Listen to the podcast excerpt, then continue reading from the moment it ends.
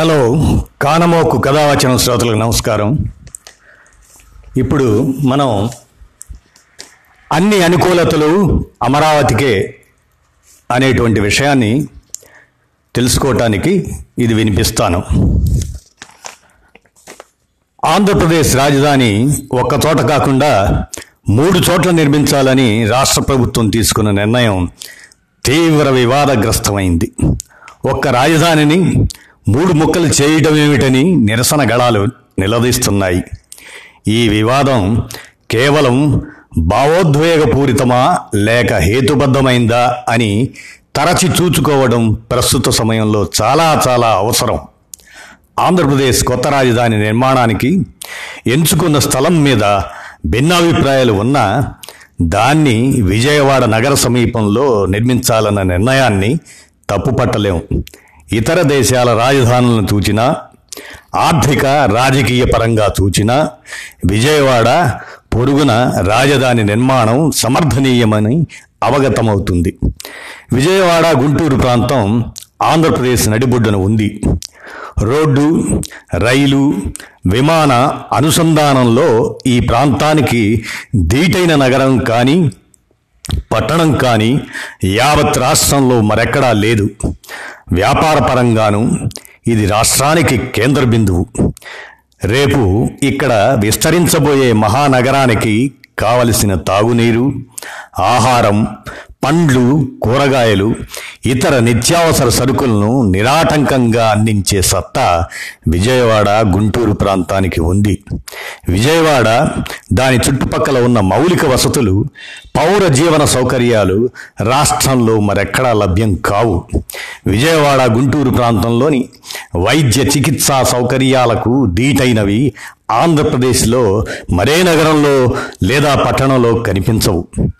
ఆంధ్ర విశ్వవిద్యాలయం మొట్టమొదటి ఉపకులపతి సర్ సిఆర్ రెడ్డి అలానాటి బెజవాడను మేధాపరంగా సహారా ఎడారి అని వర్ణించారు. ఇక్కడ మండే ఎండలను చూచి బ్లేజ్వాడ అని మారుపేరు పెట్టారు. ఈ కారణాలను చూపి ఆంధ్ర విశ్వవిద్యాలయాన్ని బెజవాడ నుంచి వాల్తేరుకు మార్చారు. ఇప్పుడు పరిస్థితులు పూర్తిగా మారిపోయాయి. విజయవాడ చదువుల వాడగా పేరు తెచ్చుకుంది. మారుతున్న వాతావరణ పరిస్థితుల్లో రాష్ట్రంలోని ఇతర ప్రాంతాల్లో ఎండలతో బుగబుగలాడుతున్నాయి. విశాఖపట్నంలో ఎండలు కాస్త తక్కువే కానీ సముద్రం ఒడ్డున ఉండటం వల్ల తేమ ఎక్కువగా ఉండి ఉక్కపోస్తుంది. ఏది ఏమైనా ఎయిర్ కండిషనింగ్ సాధనాలు విస్తృతంగా అందుబాటులో ఉన్నాయి. ఈ రోజుల్లో ఎండలు ఒక సమస్యే కాదు. మండుటెండల్లోనూ పండు వెన్నెలను సృష్టించటం ఆధునిక సాంకేతికతకు చిటికెలో పని. రెండు వేల పద్నాలుగులో ఆంధ్రప్రదేశ్కు రాజధానిగా అమరావతిని ఎంపిక చేసినప్పుడు ఆమోదం తెలిపిన వారే ఇప్పుడు వ్యతిరేకిస్తున్నారు. దీనికి వాళ్ళు చెబుతున్న అభ్యంతరాలు విశ్లేషణకు నిలబడవు. అమరావతి కృష్ణానది ఒడ్డున ఉన్నందున తేలిగ్గా వరదలకు గురయ్యే ప్రమాదం ఉందని అక్కడ పునాదులు బాగా లోతుగా వేయాలి. కనుక నిర్మాణ వ్యయం తడిసి మోపెడవుతుందని విమర్శలు వినవస్తున్నాయి. ఇలాంటి అభ్యంతరాలు వ్యక్తీకరిస్తున్న వారు బయటి ప్రపంచం వైపు ఒకసారి దృష్టి సారించాలి. ఉదాహరణకు అమెరికా రాజధాని వాషింగ్టన్ నగరాన్నే తీసుకోండి. బ్రిటన్ వలస పాలకులతో పోరాడి స్వాతంత్రం సాధించుకున్న ధర్మిల రాజధాని ఎంపికకు అమెరికా కాంగ్రెస్ అదే వారి పార్లమెంట్ త్రిసభ్య సంఘాన్ని నియమించింది. దానికి ఆ దేశపు ప్రథమ అధ్యక్షుడు జార్జ్ వాషింగ్టన్ నాయకత్వం వహించారు. అప్పట్లో అమెరికాలో పదమూడు రాష్ట్రాలే ఉండేవి. వాటన్నింటికీ కేంద్ర స్థానంలో పొటామిక్ నది ఒడ్డున ఉన్న ఆ ప్రాంతాన్ని రాజధానికి అనువైన ప్రాంతంగా ఆయన ఎంపిక చేశారు. నదీ తీరంలో బురద నేలలున్న ప్రాంతాన్ని అమెరికా రాజధాని నిర్మాణానికి ఆనాడు ఎంపిక చేశారు. అయినా అమెరికా రాజధాని వాషింగ్టన్ డీసీ నుంచి తరలించాలనే ప్రతిపాదన ఎన్నడూ రాలేదు. అది అక్కడే వర్ధిల్లుతుంది. కెనడా రాజధాని అఠావా లారెన్స్ అఖాతం తీరస్థ భూమిలో అటావా గ్యాటినో రిడో నదుల సంగమ స్థలంలో నిర్మితమైంది. ఈ త్రివేణి సంగమ భూమి ఎప్పుడు చూచినా నీరు ఊరుతున్నట్లు ఉంటుంది. నెదర్లాండ్స్ రాజధాని ఆమ్స్టర్డామ్ల నగరం అయితే సముద్ర మట్టం కన్నా దిగువన ఉంటుంది. సముద్ర ముంపు నుంచి రక్షించడానికి నగరం చుట్టూ అడ్డుగోడలు డైక్స్ నిర్మించారు. ఇటలీలో వెనీస్ నగరం కూడా సముద్రం మ- ఒడ్డున బురద నేలల్లో నిర్మితమైంది. జపాన్ రాజధాని టోక్యోని సరిగ్గా భూకంప కేంద్రంలో నిర్మించారు. అక్కడి భవంతులను భూకంపాలను తట్టుకునే విధంగా నిర్మించారే తప్ప మొత్తం నగరాన్ని వేరే చోటకు మార్చేయాలనే ప్రతిపాదన ఎన్నడూ రాలేదు. టోక్యోకు ముందు నరా నగరం జపాన్ రాజధానిగా ఉండేది. దాన్ని మళ్ళీ నరాకు తరలించాలనే ప్రతిపాదన మాట వరుసకైనా రాలేదు. ఆధునిక సాంకేతికత పుణ్యమా అని భౌతిక పరిమితులను అధిగమించే శక్తి మన నగరాలకు సమకూరింది. కాబట్టి వరద ప్రమాదం పేరు చెప్పో నిర్మాణ వ్యయం ఎక్కువవుతుందనో అమరావతిని వీటో చేయడం సరైన పని కాదు. రాజధానుల విషయంలో దక్షిణాఫ్రికా నమూనాను ఆదర్శంగా తీసుకోవచ్చునని ఆంధ్రప్రదేశ్ ప్రభుత్వం పేర్కొంటుంది. కానీ దక్షిణాఫ్రికా భారత్ పాలనా వ్యవస్థల మధ్య మౌలికమైన తేడాలున్నాయి. శతాబ్దాలుగా జాత్యహంకార పాలన బారిన పడిన దక్షిణాఫ్రికా ప్రజలు చివరికి జాతి విచక్షణ నుంచి విముక్తులై సమైక్య దేశ నిర్మాణానికి అహరహం శ్రమిస్తున్నారు. దేశాధ్యక్షుడిని ప్రజలు నేరుగా ఎన్నుకుంటారు. ఆయన చట్టసభలకు సభ్యులను కాక బయటి నిపుణులను తన మంత్రులుగా నియమించుకుంటారు. దేశాధ్యక్షుడి నిర్ణయాలను చట్టసభలు శల్యపరీక్ష చేస్తాయి. చట్టాలను చేసే అధికారం శాసన వ్యవస్థకే ఉంటుంది. ఆ చట్టాలు తనకు నచ్చకపోతే అధ్యక్షుడు వీటో చేయవచ్చు. అక్కడ అధ్యక్ష తరహా పాలన వ్యవస్థ ఉంటే భారత్లో పార్లమెంటరీ వ్యవస్థ ఉంది. ఇక్కడ పాలన శాసన వ్యవస్థలు చట్టపట్టాలేసుకొని పనిచేస్తాయి. ప్రధానమంత్రి ఇతర మంత్రులు శాసన వ్యవస్థ అంటే చట్టసభల నుంచి ఎంపిక అవుతారు. మన దేశంలో పాలన శాసన వ్యవస్థలు ఒకదానికొకటి జవాబుదారీగా ఉంటాయి. భారత్లో ఏ చట్టాన్నైనా పాలన వ్యవస్థే ప్రతిపాదిస్తుంది. శాసన వ్యవస్థ దాన్ని లోతుగా చర్చించి ఆమోదించిన తర్వాతనే అది సాధికార చట్టంగా మారుతుంది. కాబట్టి పాలన శాసన వ్యవస్థలు రెండు నిరంతర సమన్వయంతో పనిచేయాల్సిందే.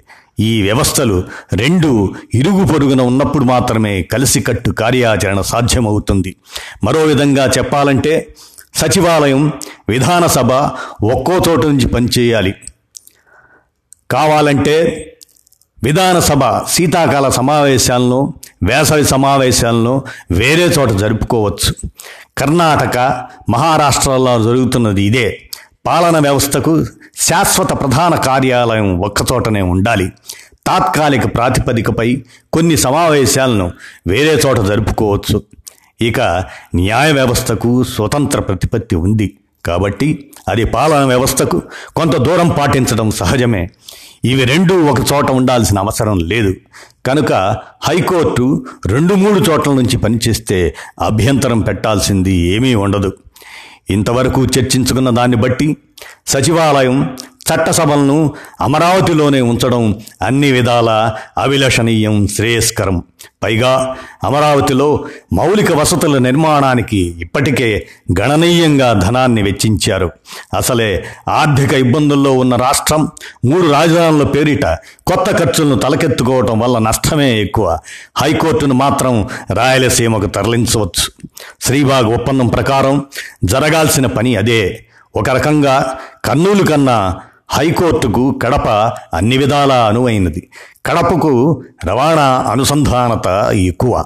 ఇంకో ప్రత్యామ్నాయం ఏమిటంటే హైకోర్టును అమరావతిలోనే ఉంచి రాయలసీమ ఉత్తరాంధ్రలలో రెండు ధర్మాసనాలను ఏర్పాటు చేస్తే బాగుంటుంది. లేదా హైకోర్టును రాయలసీమలో ధర్మాసనాలను అమరావతి విశాఖల్లో నెలకొల్పిన ఉత్తమమే. గడచిన తొమ్మిది దశాబ్దాల్లో విశాఖపట్నం విశ్వవిద్యాలయ నగరం స్థాయి నుంచి జాతీయ రక్షణ కేంద్రంగా ఎదిగింది. సైనిక వ్యూహపరంగా చూస్తే విశాఖను పాలనా కేంద్రంగా చేయటం అభిలషణీయం కాకపోవచ్చు. పారిశ్రామిక కేంద్రంగా ఎదిగిన విశాఖలో కాలుష్యము పెరిగిపోతుంది. కనుక అక్కడ రాజధాని నిర్మాణం సమంజసం కాదు. ఏది ఏమైనా విధాన నిర్ణయాల మీద పాలకులు చీటికి మాటికి మనసు మార్చుకోవటం మంచిది కాదు. దీనివల్ల చట్టపరమైన ఒప్పందాలకు భంగం కలిగి దీర్ఘకాలంలో విపరిణామాలు చోటు చేసుకుంటాయి. ప్రభుత్వ విశ్వసనీయత దెబ్బతిని రాష్ట్రంతో పాటు దేశ ఆర్థిక ప్రగతి కుంటుపడుతుంది. ఒక రాష్ట్రంలో అన్ని ప్రాంతాలు సమాన పాయాలో అభివృద్ధి చెందడం అనేది రాజధాని ఎక్కడున్నదనే అంశం మీద కాకుండా ప్రభుత్వం అనుసరించే పకడ్బందీ విధానాల మీద ఆధారపడి ఉంటుంది. రాజధాని ఎంపికకు ప్రమాణాలు వేరే అమెరికా అనుభవం దీనికి నిదర్శనం.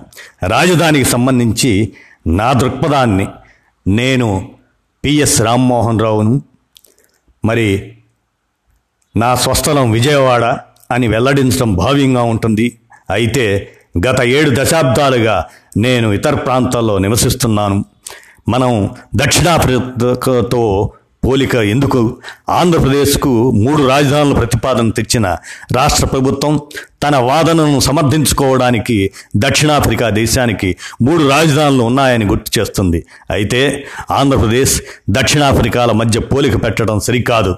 ఒకటి రాష్ట్రం అయితే రెండేది అనేక రాష్ట్రాల సమాహారమైన సార్వభౌమ దేశం. ఆ దేశానికి ఉన్న చారిత్రక సాంఘిక ఆర్థిక అనివార్యతలు వేరు. ఆంధ్రప్రదేశ్ అవసరాలు వేరు. పైగా అధ్యక్ష పాలన వ్యవస్థను కలిగిన దక్షిణాఫ్రికాలో పాలన శాసన న్యాయ వ్యవస్థలు దేనికవే స్వతంత్రంగా వ్యవహరిస్తాయి. అందుకు భిన్నంగా భారత్లో ఏ చట్టాన్నైనా పాలన వ్యవస్థే ప్రతిపాదిస్తుంది. శాసన వ్యవస్థ దాన్ని లోతుగా చర్చించి ఆమోదించిన తరువాతనే అది సాధికార చట్టంగా మారుతుంది. కాబట్టి పాలన శాసన వ్యవస్థలు రెండు నిరంతరం సమన్వయంతో పనిచేయాల్సిందే. ఈ వ్యవస్థలు రెండు ఇరుగు పొరుగున ఉన్నప్పుడు మాత్రమే కలిసికట్టు కార్యాచరణ సాధ్యమవుతుంది. మరో విధంగా చెప్పాలంటే సచివాలయం విధానసభ ఒక్క చోటు నుంచే పనిచేయాలి అని ఇదంతా కూడా శ్రీ పిఎస్ రామ్మోహన్ రావు గారు ఆయన మరి తమిళనాడు మాజీ గవర్నర్గా పనిచేశారు.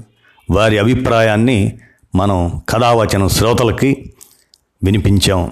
ధన్యవాదాలు.